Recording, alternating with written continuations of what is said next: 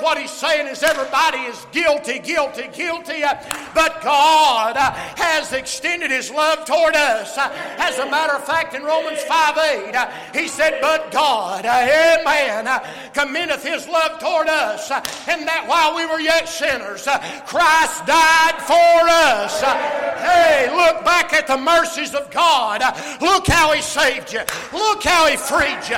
Look how he put you at liberty. Look how he changed your life. Look how he set your feet upon a solid rock. Look how he's established your goings. Look how he secured you in the believer. And so Paul is pointing back to all them chapters and saying again and again and again and again and again, God has been merciful. I'm headed somewhere, hang on. And then there's the emancipation of God's mercy. I want you to think about something.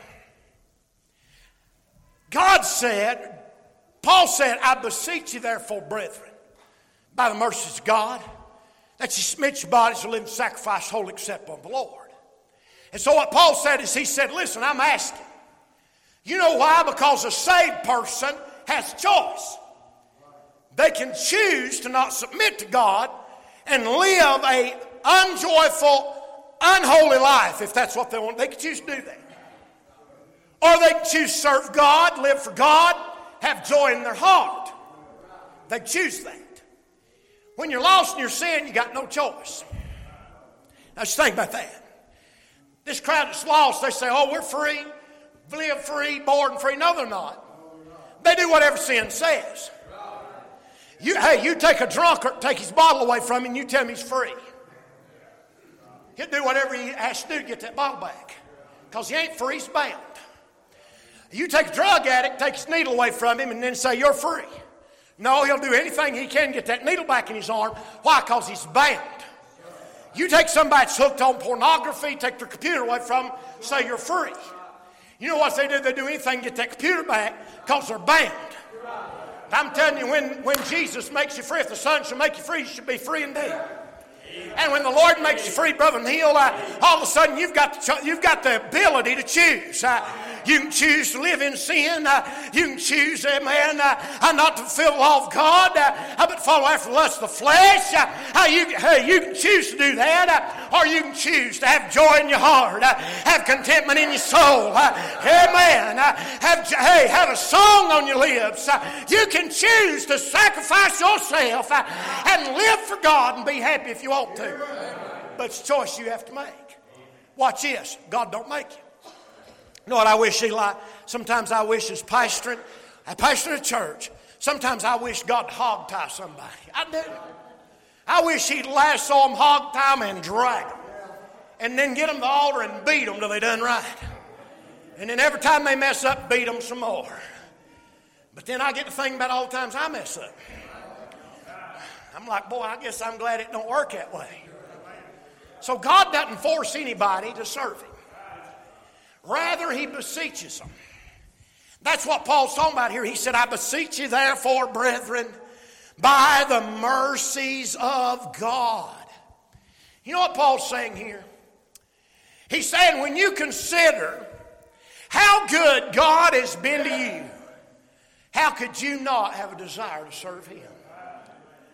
We've talked a little bit about the reasoning, that word therefore, but here's really where I wanted to get to preach. I want to preach on the reaction to God's mercy. Paul said, God's been good to you. See, this is how God works. It's the goodness of God that leadeth to repentance. God could stand over us and threaten us. This verse, Brother Neil could say, if you don't sacrifice yourself, there's going to be consequences. You'll pay. Uh, you're, you're, boy, that bad things is going to happen. Get ready for terrible life. That could say all that, but it's not what it said. Paul said, think about how good God has been in your life. Think about how you, when you was headed to hell, uh, He rescued, snatched you out of the fire. Uh, think about how He saved you. How could you not uh, sacrifice yourself uh, to a God that has been, oh boy, to a God that has been so good, uh, to a God that has saved you? How could you not, considering the mercies of God, how could you not sacrifice yourself? You say, Preacher, I thought you was preaching on the transformative power of God. This is what I'm preaching on. But I'm going to tell you this morning if you want transformed, it starts with you. It starts by bringing yourself to an altar, laying it out on the altar, and saying, Here am I, Lord. Send me. The natural reaction to God being so good is for us to say, Lord, I want to serve you no matter what. I want to talk to you a little bit about that this morning. Now, somebody might say, Preacher, I got all I needed when I got saved. There's no need in me doing anything else. Brother Rudy made this statement this week, and I thought it was outstanding. He said, While God, while you may have gotten all of God when you got saved, God did not get all of you. You know what God wants? God don't want your money. God, God don't want God don't want your stuff. God wants you. God wants you. Brother Milton gave an illustration this week about an Indian. I'd heard it before, but I think it fits right here. An old Indian got saved. He came back to the church. He told the preacher, Preacher, God wants Indians tomahawk. Gave him the tomahawk. Came back the next Sunday and he said, Preacher, God wants Indians bow and arrow. Gave the bow and arrow. Came back the next Sunday and he said, Preacher, God wants Indians teepee. So he gave the teepee. The next Sunday, the Indian walked down an aisle, tears rolling down his face. He said, Preacher, God wants Indian. That's what God wanted all along. God took Abraham up Moriah not because he wanted Isaac, because he wanted Abraham.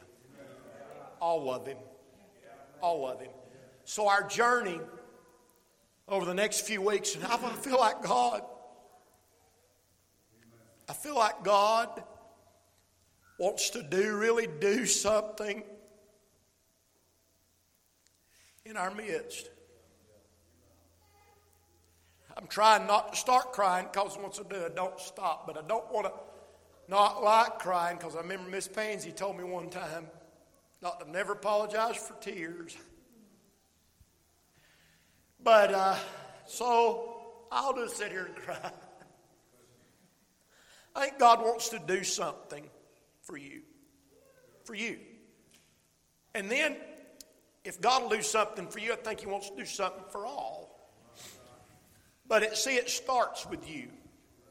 It starts with you saying, I'm going to move in the direction of the Lord. I want Him to have me. I may not have much, but I want Him to have it. So, if we're going to have a, a, transforming process, if in the next few weeks our church is going to be different, if individuals are going to be different, it starts by you saying, you know what? He's right.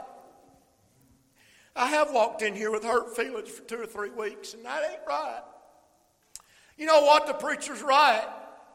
I have been living in a way that I hadn't ought to live, and that ain't right. You know what? The preacher's right. I can blame everybody else in this church for my spiritual problem, but when it boils down to it, it's me, Lord. I need to get in that altar.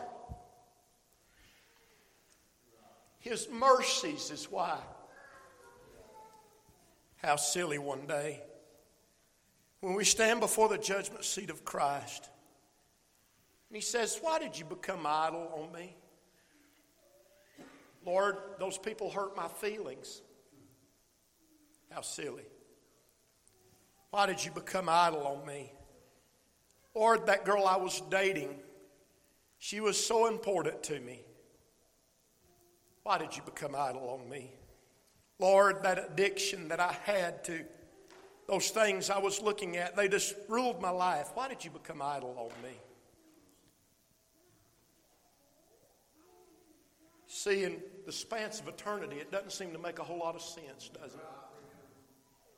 Now, I think about the mercies of God, and I think about how good God has been, and it makes me want to give myself. Watch this. There is a sacrifice embodied God wants us. He wants you. Uh, he wants you willfully, no strings attached. Uh, he wants you wholly, no holding back. Uh, and He wants you to offer it with worship.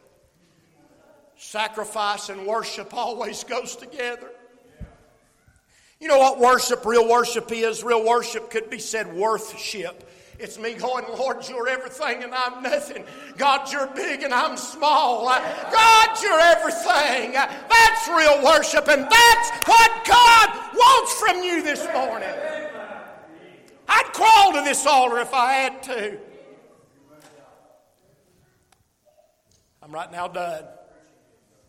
There's the sacrifice that's ena- enabled. God said, present your bodies a living sacrifice. Now, in the Old Testament, all the sacrifices were dead. Can do nothing with a dead sacrifice, it's dead. God said, We want one living. You know why? Because God is going to do something in you, He wants to do something with you. I'm going to embarrass Noah. Come here, Noah. We've, we've ragged him all week over his falling incident. But I was proud of him. He was just trying to get out of there and run away. I could tell you some stories that make you proud of this boy this week. I've seen him make a move. Let me tell you something. And I hope this don't bother you, but I'm, I'm, i told somebody, I said in a lot of ways, told another preacher this week, I said in a lot of ways, Noah is one of the most unlikely candidates I know of for God to do anything with. He's rambunctious. He's boisterous. A lot of times he gets his mouth in gear before he gets his brain in gear. You know what? Am I telling it right? Let me tell you somebody that was that same way a lot of times. That was a man by the name of Peter.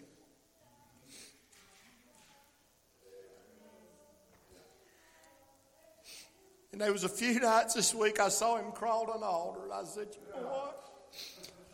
God might make something out of that boy yet makes me mad sometimes I want to wring his neck. I want to wring his ever loving neck.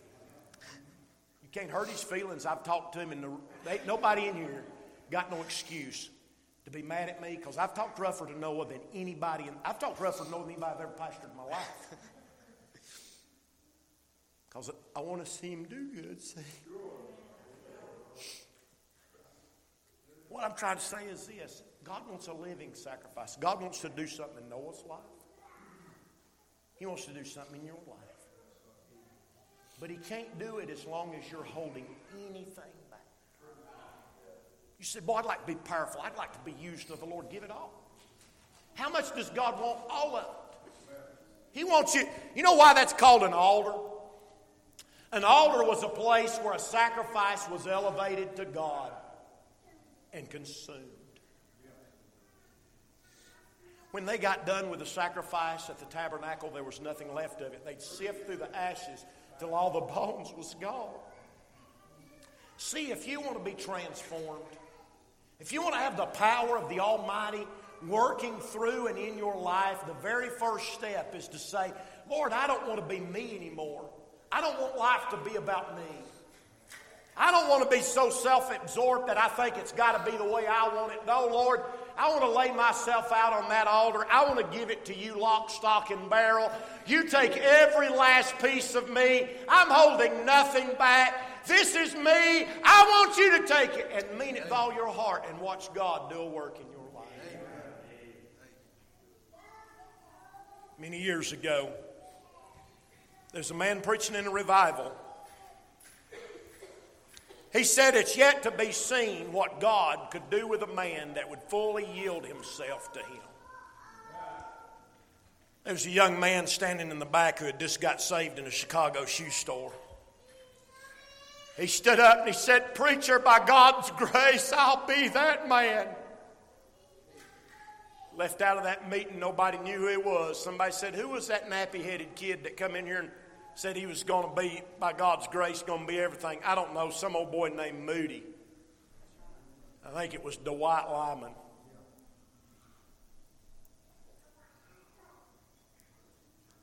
God can do something in your life. The choice is yours. If you want to be hurt, go to your grave hurt. You want to be bitter? Go to your grave, bitter. You want to be mad? Go to your grave mad. If that's what you want to do, God ain't going to force you. I could come talk to you, but it wouldn't do you no good. If you want to be indifferent, go to your grave indifferent. That's up to you. God's going to let you decide. You're free to decide. But if there's something on the inside tugging, saying, son, I'd like something better for your life. I'd like something better for your life. And there's an altar. Let's stand our feet, Father. Lord Jesus, would you help us to move in your direction? Lord, individuals, church folk, Lord, lay upon this altar a sacrifice, a living sacrifice. Lord, a desire to do better, a desire to be transformed, a desire to have a different life, a desire to be made new again, a desire to be used, Lord, for your power to fill us. God, these young boys, these young preachers, these young people, God, I pray that you'd fill them with a stir like we've not seen in years around this church. God, our older people, Lord, I, I pray, God, that you'd stir their hearts with a stir uh, like we've never seen around this church. Uh, I pray, God, that hurt feelings would be mended, uh, that problems would be solved, uh, that hearts would be healed, uh, that everything would be helped. Uh, God, I pray that you'd use our church. Uh, God, send revival. Uh, God, stir our hearts again from heaven. God, do a work, Lord, in our midst. Oh, we thank you for what you're doing around here, Lord. thank you for what you're doing. Altar's full, but there's still room for you. There's still room for you. I'm going to pray. Sometimes I just got to go pray. If you need to come while I'm praying, you come.